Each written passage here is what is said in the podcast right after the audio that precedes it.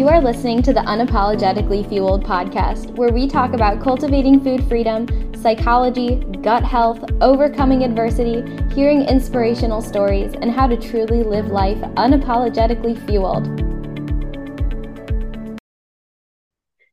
Everybody, welcome back to another episode. I'm literally so excited for this episode. I say that for so many of them, but this one I'm very, very authentic about because it's something I'm super passionate about. And that is we're going to be talking about faith and running.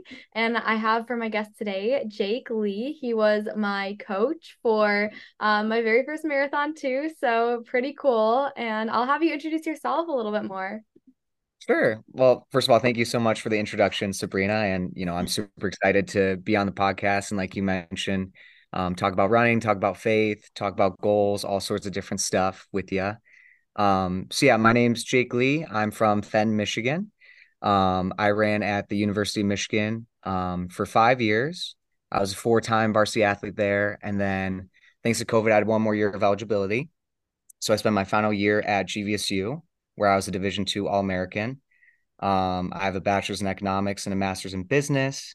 Since graduating, I've been working at Total Benefit Systems uh, full time, which is an independent health insurance agency in Flint. Um, I'm also working down in Rochester Hills at uh, DDR Wealth Advisors an, as an administrative assistant. And my third job, which is probably like the one I'm most passionate about, is coaching long distance runners like Sabrina and all sorts of different people around the state um, ranging from 800 meters all the way up to the marathon. So that's, awesome. that's a little bit me.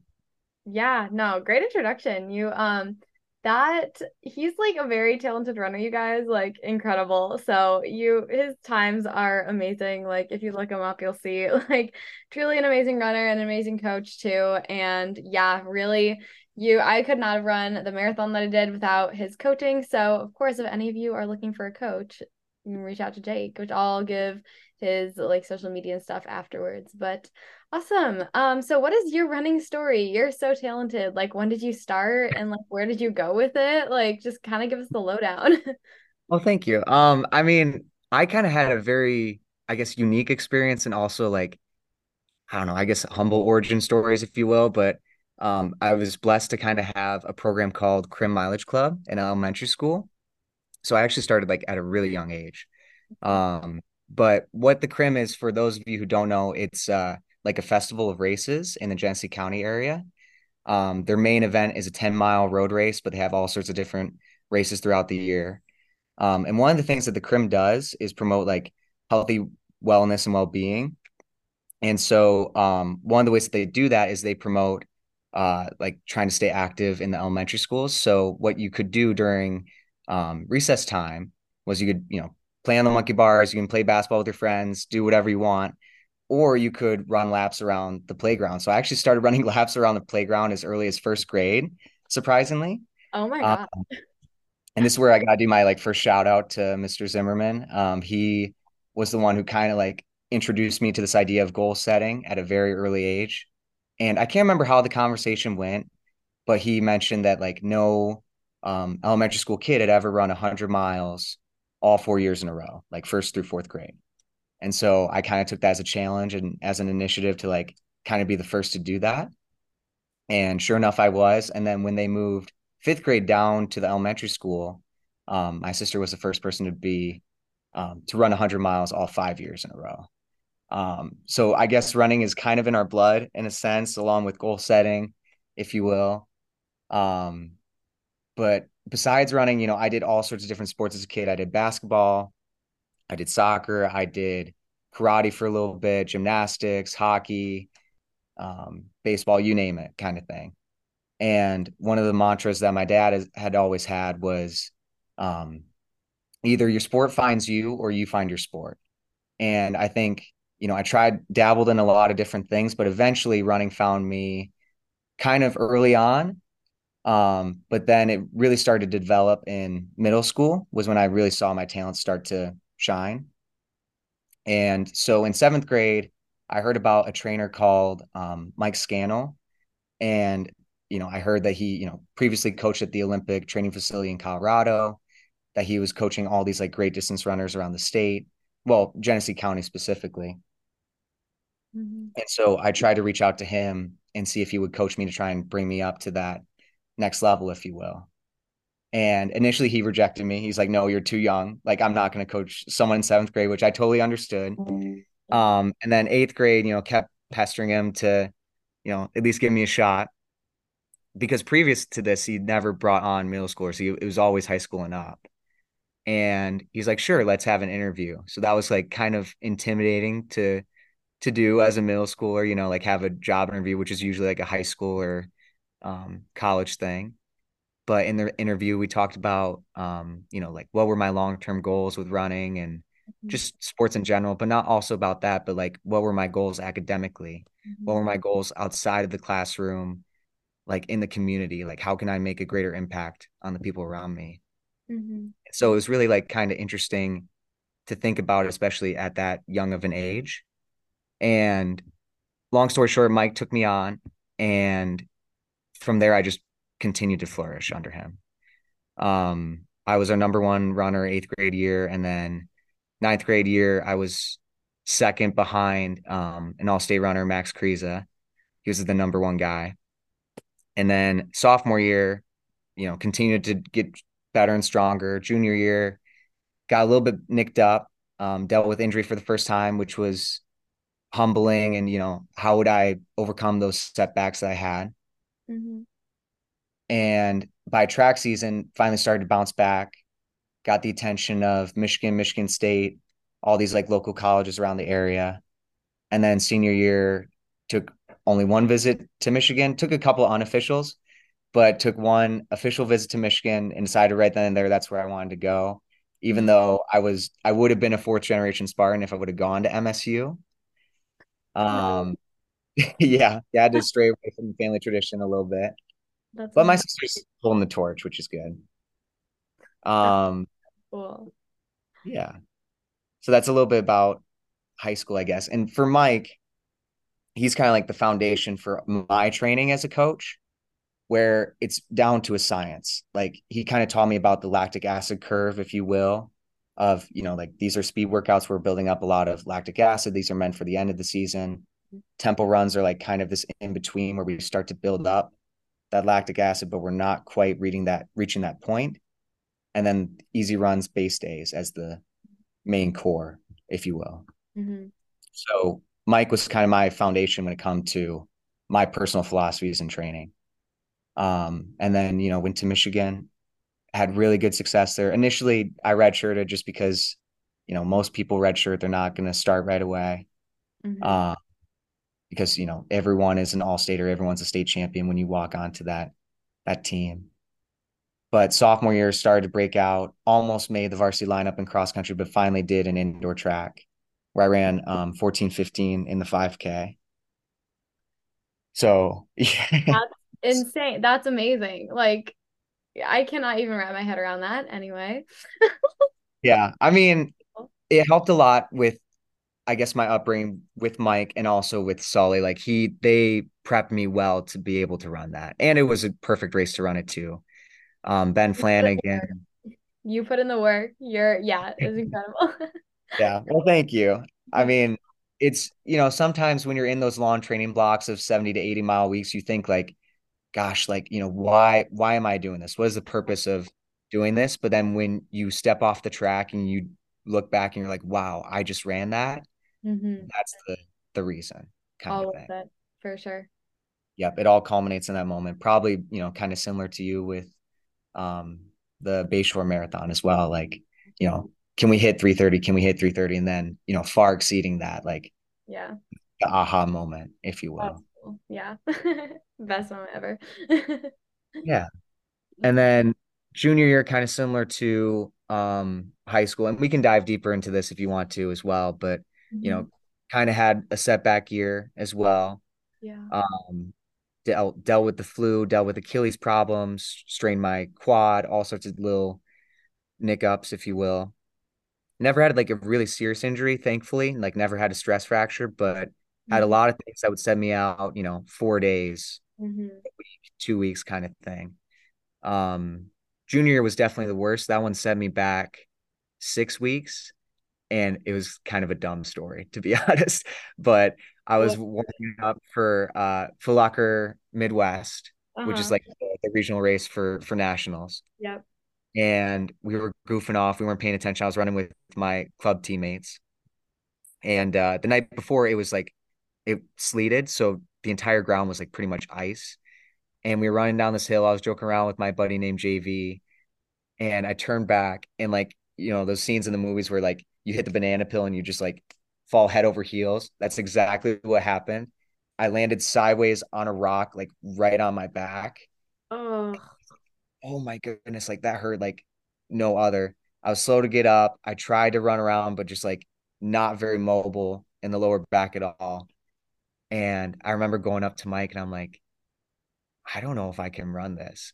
And, you know, Mike was never the guy to tell you to do one thing or another. He wanted it to be your choice, if you will.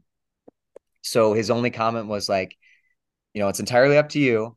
You're already here, so just, you know, your your call, if you will. So I kind of thought about it, and what ran in my head was like, well, I'm already here. It's the last race of the season. Let's just do it, kind of thing. yeah. And I did it. Still went decent. I think I ran like 16 mid, um, which is good, but that's not going to qualify you for for Mhm. nationals. Mhm. And I wish I didn't because as soon as I got done, my back just was spasming the entire car ride home. I was just stiff, like just trying to stand up straight kind of thing. And uh, did some PT, took six weeks off, completely no running. Um, but eventually eventually built back up into fitness by outdoor season. Oh, wow. That sounds Mm. really tough.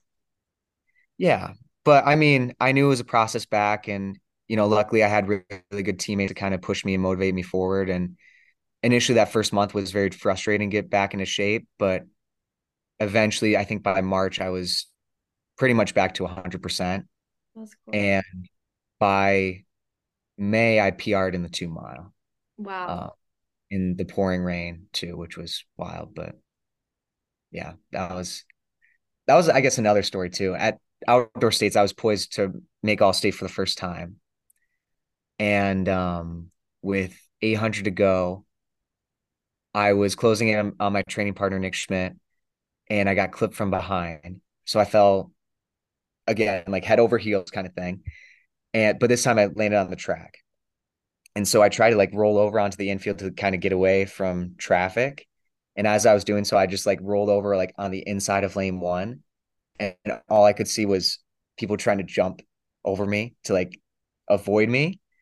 And Mm. then one guy just was like didn't jump quite far enough and he nailed me right in the head. He spiked me like right on the side. And so I was just dazed and confused. Maybe had a concussion. I have no idea. Oh my But God.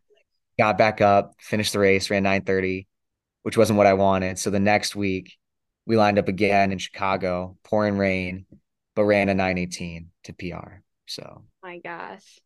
Well, look at you. Very resilient against all sorts of adversity. Wow. And now you're an incredible runner and a marathoner and amazing.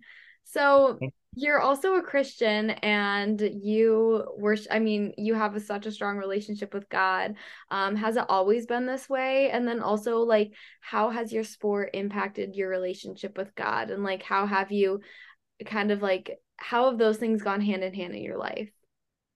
Oh goodness. I might work in reverse order if that's okay. What? I So love like so I guess kind of going back to the setback of getting tripped at, you know, outdoor states Yeah. to then next week being able to line up in the pouring rain and running a PR. I think that kind of relates to the idea of like praying for opportunities rather than specific outcomes or like you know if god doesn't open a certain door for you that's okay because there's something else down the road. Hmm and um i think that you know it's very hard to and i i think i posted about this on instagrams a couple times to pray for specific outcomes to happen but i think it's very easy to pray for opportunities to lead to the outcome that you desire if that makes sense. Um but going back to your original question um I was fortunate enough to be born in a Christian household. Um, I was baptized at a very young age down in uh, First Pres, down in Howell. We lived there for about five or six years before we moved to Fenton.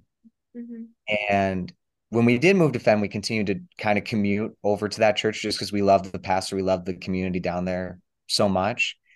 Like I remember even like I think I was about eight or 10 or maybe even 12 when we still did vacation Bible school down over in in Howell. We would, would make the track Oh. 25 minutes. Um, but eventually, you know, I reached an age where sports very much dominated my life, kind of thing, where, you know, it took up a majority of the time on the weekends of traveling for the next soccer match or the basketball game or, you know, a baseball tournament or even, you know, track meets in high school. And so I felt like I kind of put my relationship with God on the shelf for a long period of time, unfortunately. But you know, thankfully, He never left me and never abandoned that. He never abandoned me during that time. Never does.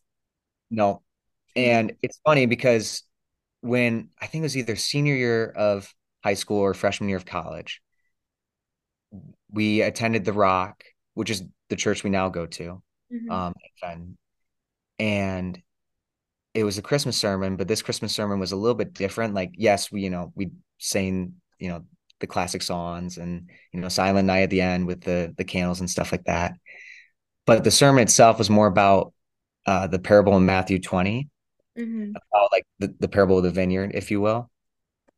And that kind of resonated with me because he talked about how, you know, Jesus continued to call people into the vineyard to work the field. And, you know, it didn't matter when they showed up necessarily throughout the day. What matters they were that they showed up, if you will.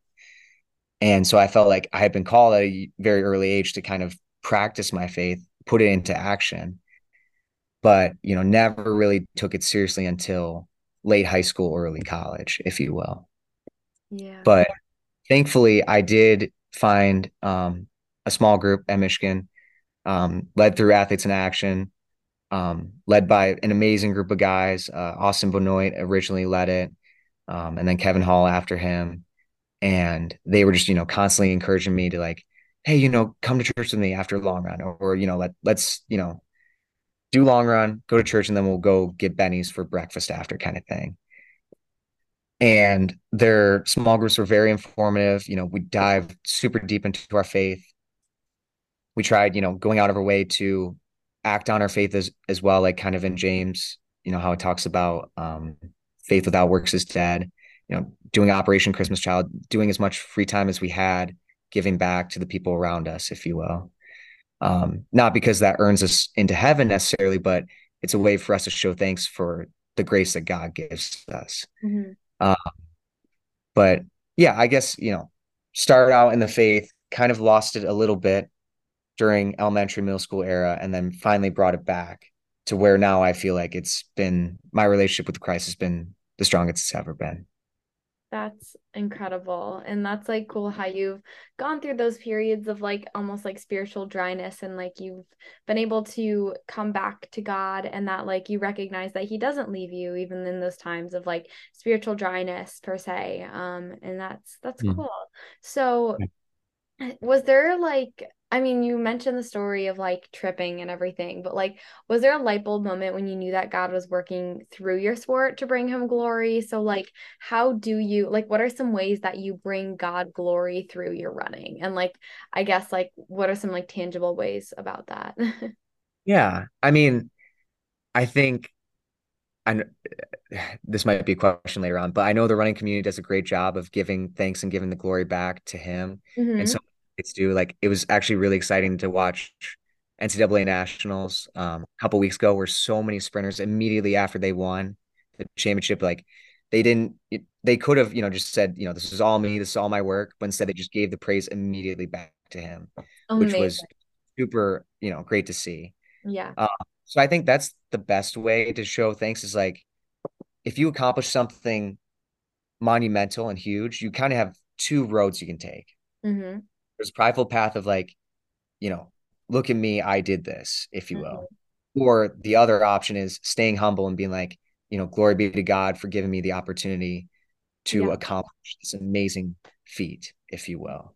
hmm Uh, and I don't know if there'd be a light bulb moment necessarily. I mean, I think I really started growing my faith the most my fifth and sixth years, fifth year in Michigan and then sixth year um, in Grand Valley. Ironically, kind of during COVID. Mm-hmm. Uh, I guess if there would be a light bulb moment, it would be my first mission trip that I went on um, down to St. Thomas. Oh, Because prior to this, like I kind of struggle with the idea of, you know, can you earn your way to heaven or can can you not? Like the, the concept of grace, if you will. But luckily during that whole mission trip, that's all that we talked about. The whole theme of the mission trip was was grace. So we just dived heavily into that with verses in scripture and stuff. Um, and so that's when I realized like you can't necessarily earn your way into heaven, Mhm. but you know, your de- good deeds are what show your faith, if that makes sense. Yeah. Hence, you know, the whole point of the the mission trip is is a way of saying thanks. Um, and so that kind of led me into really getting involved in uh, Grace Bible Church down in Ann Arbor, attending almost every single day, or not every single day, sorry, every week. Um, every now and then I'd change churches just to see if I liked it better, but Grace was where I really found home. Um, made some amazing friends in my master's programs who were also like-minded in me. Actually, that's kind of how it started was um, it was an election year, 2020, 2020, right? Yeah. Well, Yeah. 2020. And um, in my marketing class, there's a guy named Josh. Mhm. And well, actually, the professor kind of kicked off the conversation of like, all right, let's talk about last night. And I'm like, let's not kind of thing. Like, I don't, I really don't want to go through the election, regardless if you're red or blue or where you lean, kind of thing. But, you know, he kind of kicked off the conversation. You know, some people were obviously right leaning, some people were left leaning and giving their two cents on the subject. And Josh kind of stood up and he's like, you know, I just want everyone to know like I'm a Christian and it's just very sad to see how divided we are as a people and as a mm-hmm. nation. That's all I have to say about it. I'm like, dude, that was like perfectly well said. He's like, thanks. Like, you want to come to Grace with me on Sunday? I'm like, absolutely, let's do it, kind of thing. So that's how we kind of kindled our friendship, if you will. That's so cool. But That's a God thing. yeah, yeah, kind of like, and I'm glad, you know, I was, he said that for one, having the courage to, to kind of speak out because I, I'm very shy when it comes to speaking in class. Like, you know, kudos to Josh for like kind of standing up and saying that. But at the same time, I'm glad that I texted him because if I wouldn't have texted him, then, you know, we wouldn't have become friends Yeah. potentially. Yeah. Um, but then in the winter, you know, started to develop my faith a little bit more. And it's funny because that winter I went through probably, I wouldn't say the roughest patch, but went through kind of a relatively rough patch mentally. Um, because I got COVID, I was put in isolation, Ugh. not really, you know, knowing what's going to happen next. It was kind of my fault. Like, you know, I was with people watching The Bachelor, ironically, I and love The Bachelor and Bachelorette. It's my anyway. Sorry. no, you're good. whole, whole other episode. Okay, anyway. Yeah, we can definitely talk about that. You know, um, it's funny. We actually had a uh, fantasy bachelorette league in Michigan, but that's a story for another day. You're kidding. I need to hear this ASAP anyway. we can talk about that. We can stray from the path if you want. I love it. Okay, wait, wait, no, let's say we'll stay on the path of uh God for this episode, and then we'll talk about Bachelorette, Bachelorette for that. Okay, But I need to hear it when when this episode is done. Yeah, done deal. But anyways, long story short, got COVID.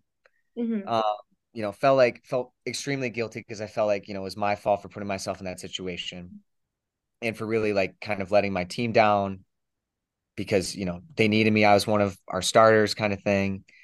And, you know, if we were going to have a shot cross, like I needed to be at my best and to help contribute for the team. So I, I wasn't only impacting myself, but I was hurting the people I loved around me.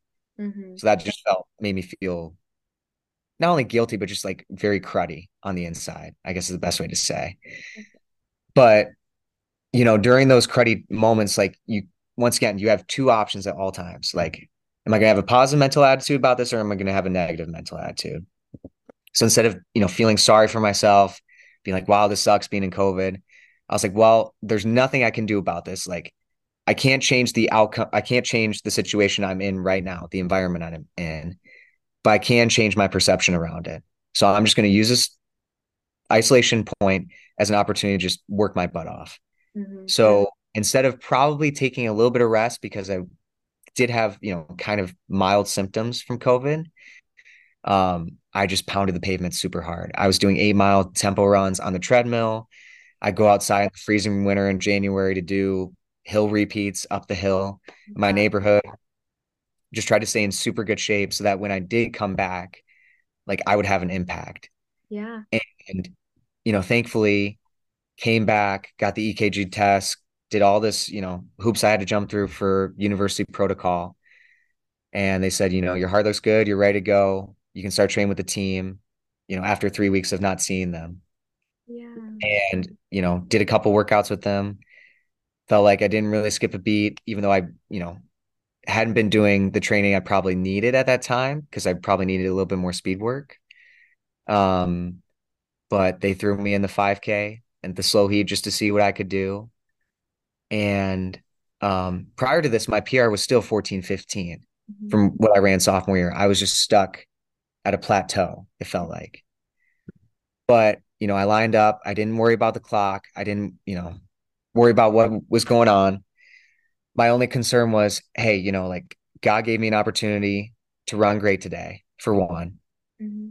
And two, this is an opportunity to kind of give back to my teammates that I felt like I left down pre- previously. And, you know, I just missed not scoring, but I did step off the track with a 20 second PR. That's and incredible. I almost got some points for the team. So yeah. that's everything that I could have asked for and so much more. I ended up running 1356 that's for the five. Incredible. And that's like such like a I it's just like a testament to like saying that like yes, you went through something that was out of your control and like how God works everything together for our good.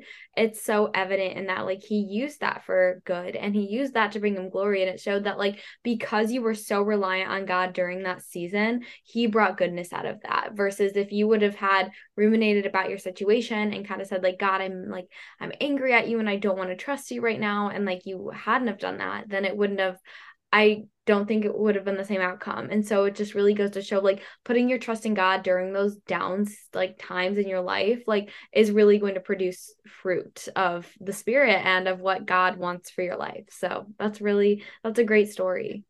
Well, thank you. And I, it's funny, I took a, a coaching class actually in Michigan and a guy, I think it was the rowing coach in Michigan, summed uh-huh. it up well too.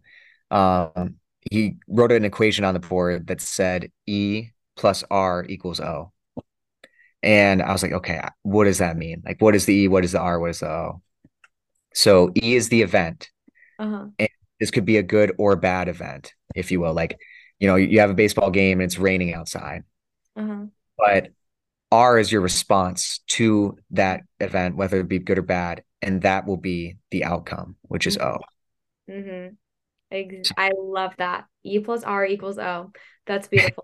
and that's what we tell a lot of like when I see clients and patients and stuff um with dealing with psychological stuff going on. We always say like, you know, you can't control your situations oftentimes. Like your life is really out of your control, but what is in your control is your response to it. And that's always going to be the biggest um determinant of what happens. Mm-hmm. Yeah. Oh, absolutely. Yeah. Um, it's fun Oh, go ahead. Oh, so so sorry. What were you gonna say? No, I, I was just gonna say that's like I feel like my I wouldn't say biggest fear, but like I like to be in control when it comes to the outcomes. But it's funny because it, that's just not the case at all times. Yeah, you know, for sure. I was in control at all times. You just have to, you know, trust his plan and trust the process, if you will. Yeah, retweet i'm very much the same i feel like it's kind of a runner thing like we like to be in control and that's why we run is because we have that sense of control you know over your pace over your outcome but in a sense you're it's really not in your control when it comes down to it like you can put in all the training but like really your body is going to have physical limits based on your genetics and stuff and just based on everything and like even that's yeah. what I like prepared my mind for too when like running my marathon. I'm like I put in like 20 weeks of just grueling work for this. And it's like and my results i mean based on my training i should i should run this time. But at the same time i was like and the marathon it literally anything can happen. And there are so many uncontrollables. And that's like true in life is that like you can do all of the work you can do everything. But like there's so many uncontrollables that may impact how you perform like it's and so like you really have to you know prepare for what's the worst possible outcome what's the best possible outcome and how are you going to cope with those? And so like i even like planned ahead. I'm like i'm running up. I'm like okay if i dnf this thing how am i going to cope? It's just like just yeah. like in life. It's like okay if something goes terribly wrong how are you going to cope? And like how sure. is god going to work through that? Yep exactly. Even during those tough moments you just got to keep your head above water because I mean, everyone will have them in some capacity. Like yeah. I've had incredible races like that, running 1356 off of, yeah. you know, I thought very base training. Yeah. Also, you know, felt like I was in the best shape of my life and then DNF, like you mentioned. So mm-hmm. you just gotta kind of stay steady and just roll with the punches that, you know, life kind of kind of has with you. Yeah, absolutely. So, how common is being a Christian in the running community? I know we talked a little bit about, you know, like sprinters showing honor to God. And I know that it's, there are some athletes that are very vocal about their faith, but I guess like in your experience with being like a college athlete, how, how common has it been? Um, I think it's been a lot more common over time. Like, it felt like at Fenton that there originally when I was in high school that you know there were some people who were Christian. In fact, one of our coaches was a pastor, um, oh. Coach Nate. Um, but it felt like there's no group, if you will, that tried to come together and really have a Bible study or do stuff as a, a group.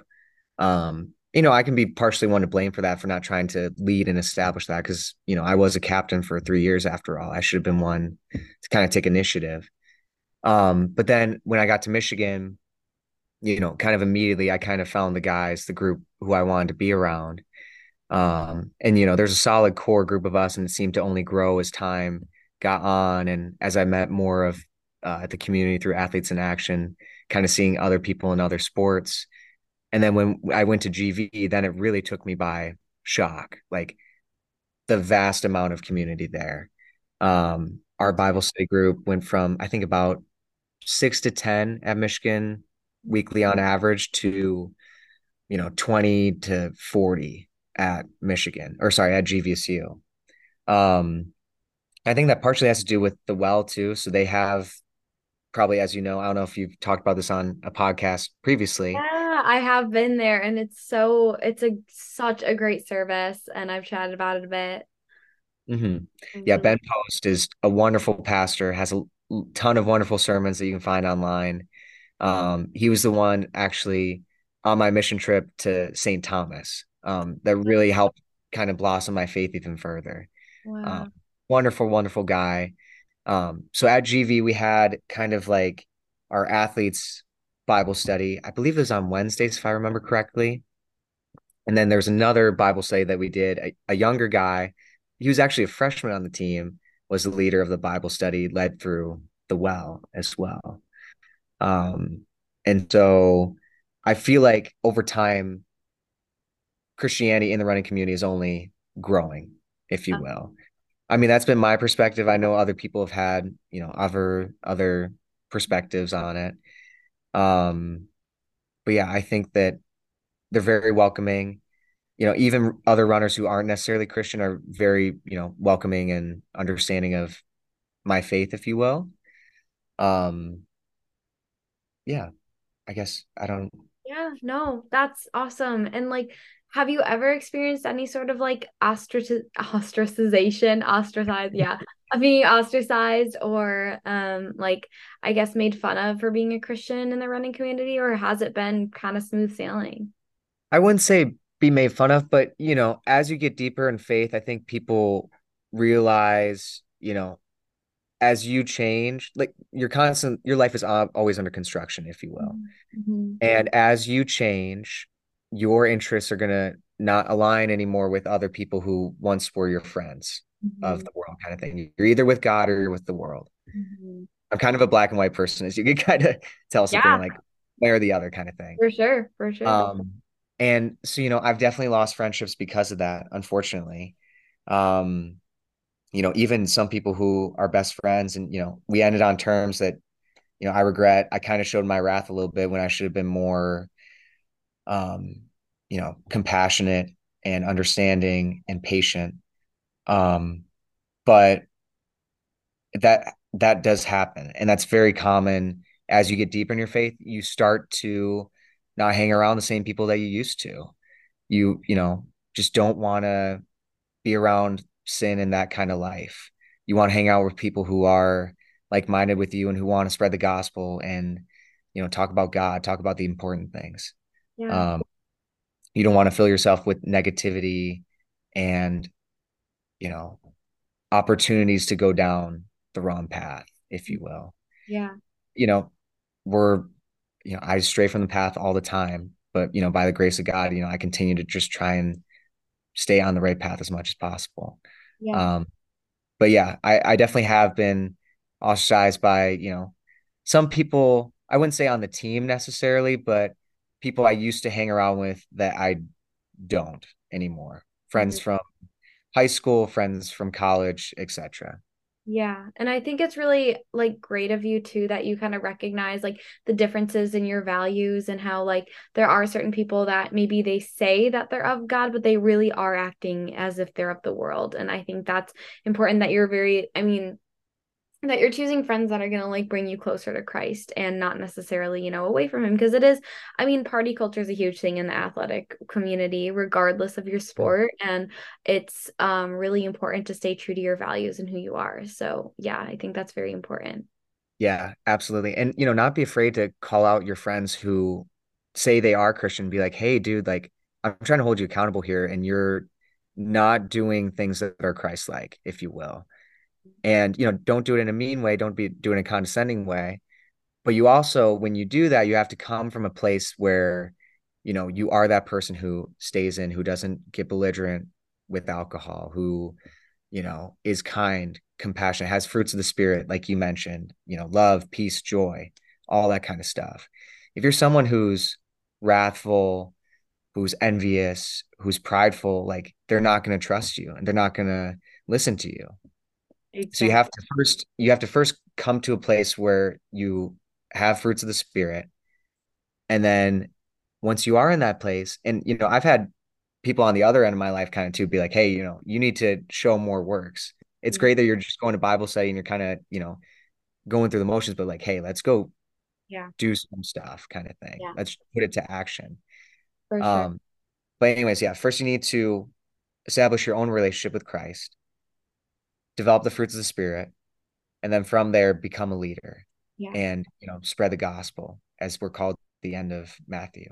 Yeah, absolutely. I love that. Um now kind of going into some like more specific questions related to like God and running and stuff. What do you think God's purpose was when he created the sport of running? It's like such a, you know, it's just such a random sport, you know, you put one foot in front of the other yeah, I mean, from a practical sense, you know, from one place to another. but um, I guess from a godly sense, you know, like kind of show the limits of man, if you will, like what we think is possible, like achieving the impossible. Um, who I'm now I'm drawing a blank on who ran the first sub four mile. Is it Sir Roger Bannister, I believe? I but like so. you know, running yeah, running a sub four mile for the first time, like, oh, that's impossible. And now high schoolers are doing it, no problem. Yeah. yeah. Or, you know, running a sub two hour marathon, impossible. There's no way. Mm-hmm. And Eliud Kipchoge like, pushing, continuing to push the limits mm-hmm. of what is possible and what's not. Um, there's another quote that I love. I'm gonna try and pull it up if I can. Mm-hmm. Um, Steve Prefontaine. I don't know if he was Christian or not, but I think this kind of, mm-hmm. I think God works in the beauty of things a lot of times, like through the way that He just makes nature mm-hmm. and, you know, the abilities of some humans to do these crazy, limitless things. So, Pre said, some people create with words or with music or with a brush and paints. I like to make something beautiful when I run. I like to make people stop and say, I've never seen anyone run like that before it's more than just a race, it's style. It's doing something better than anyone else. It's being creative. That's cool. Um, so I feel like even for those people who aren't necessarily, you know, Olympians or ath- you know, collegiate athletes, people are still looking up to you in some sense. And people will find something you do in this life creative and beautiful. And so you got to find whatever that talent may be. And, you know, as Colossians 3:23 says, like, you know, work not for man, but work for God kind of thing. Do it for for God. And then that is your greater purpose, if you were will. That's your greater goal to Yeah. make something just, yeah, kind of beautiful and yeah.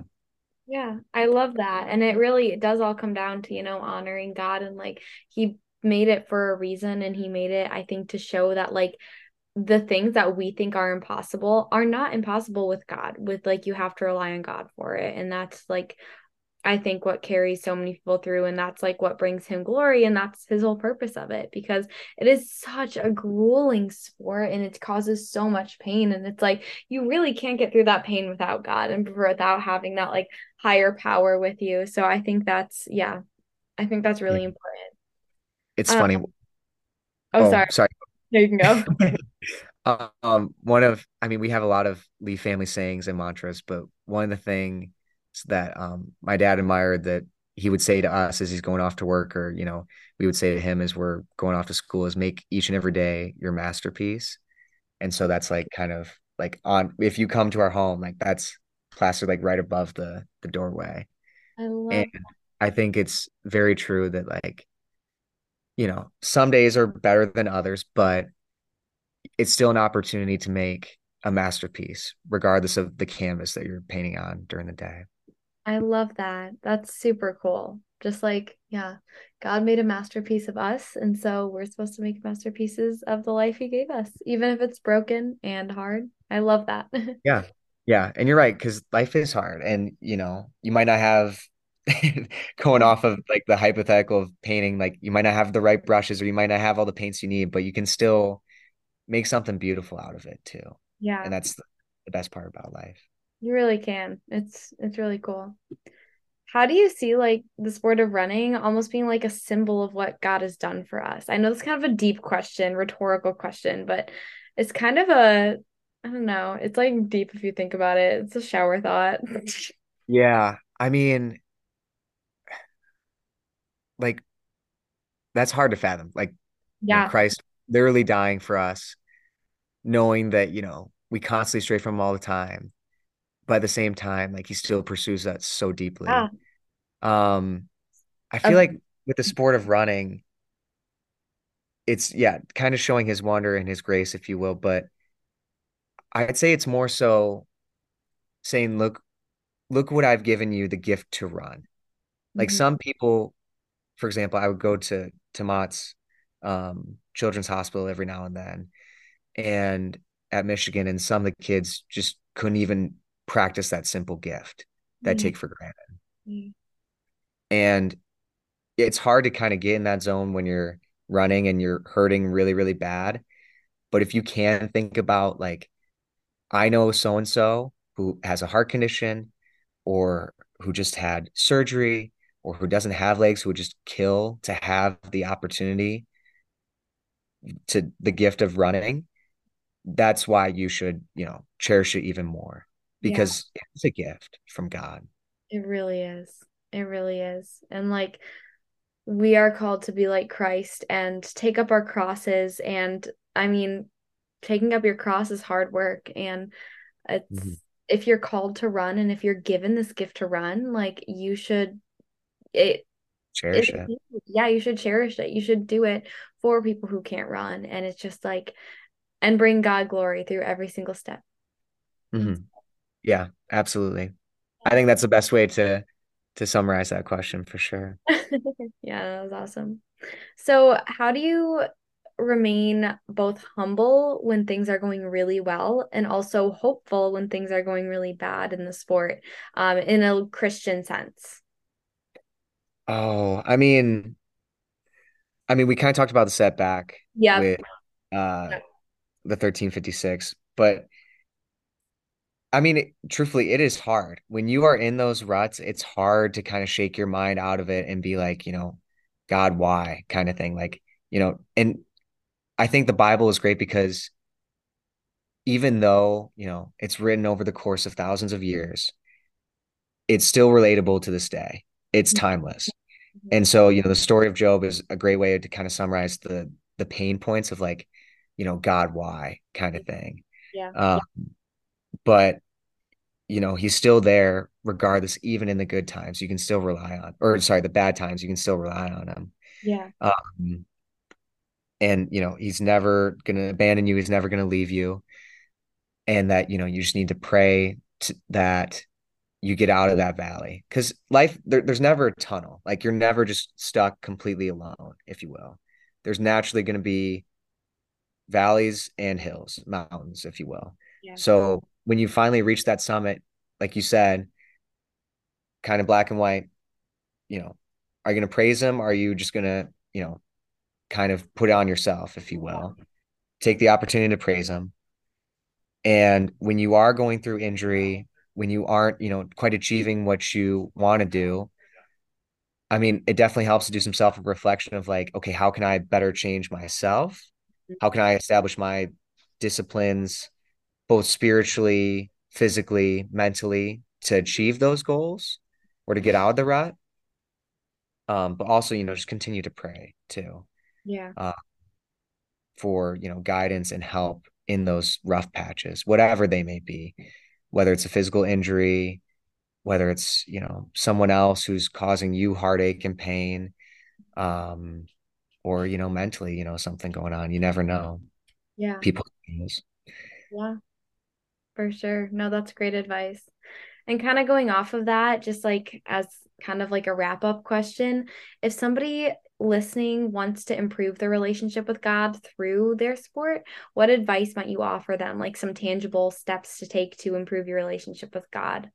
yeah i mean first things first i think the easiest way the most important way is just reading your bible like that is you know god inspired reading the gospels especially re- jesus's life if you will um really kind of honing in um you know why he needed to come here to earth to save us if you will um but there's other spiritual disciplines that you can practice to kind of further your relationship, not only with God, but the people around you too.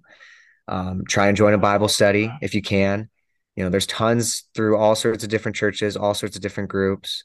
Um, whether you're in college or, you know, trying to look for a church, I would recommend if you are going to look for a church, find one that's like gospel focused, if you will. Um, sometimes like a preacher will just go off on tangents and it's like wow we didn't even open up the bible once. Like do one that's gospel focused in Yep, my me too. yeah. Along with that i'd say prayer you know pray before bed every night pray as soon as you wake up in the morning thank you for you know giving me this day because you didn't have to but i'm blessed to have the opportunity to get up and go to my job go you know go out the door go for a run Yeah. uh, kind of have that perspective of of thankfulness and gratitude um, worship, you know, go to church every Sunday.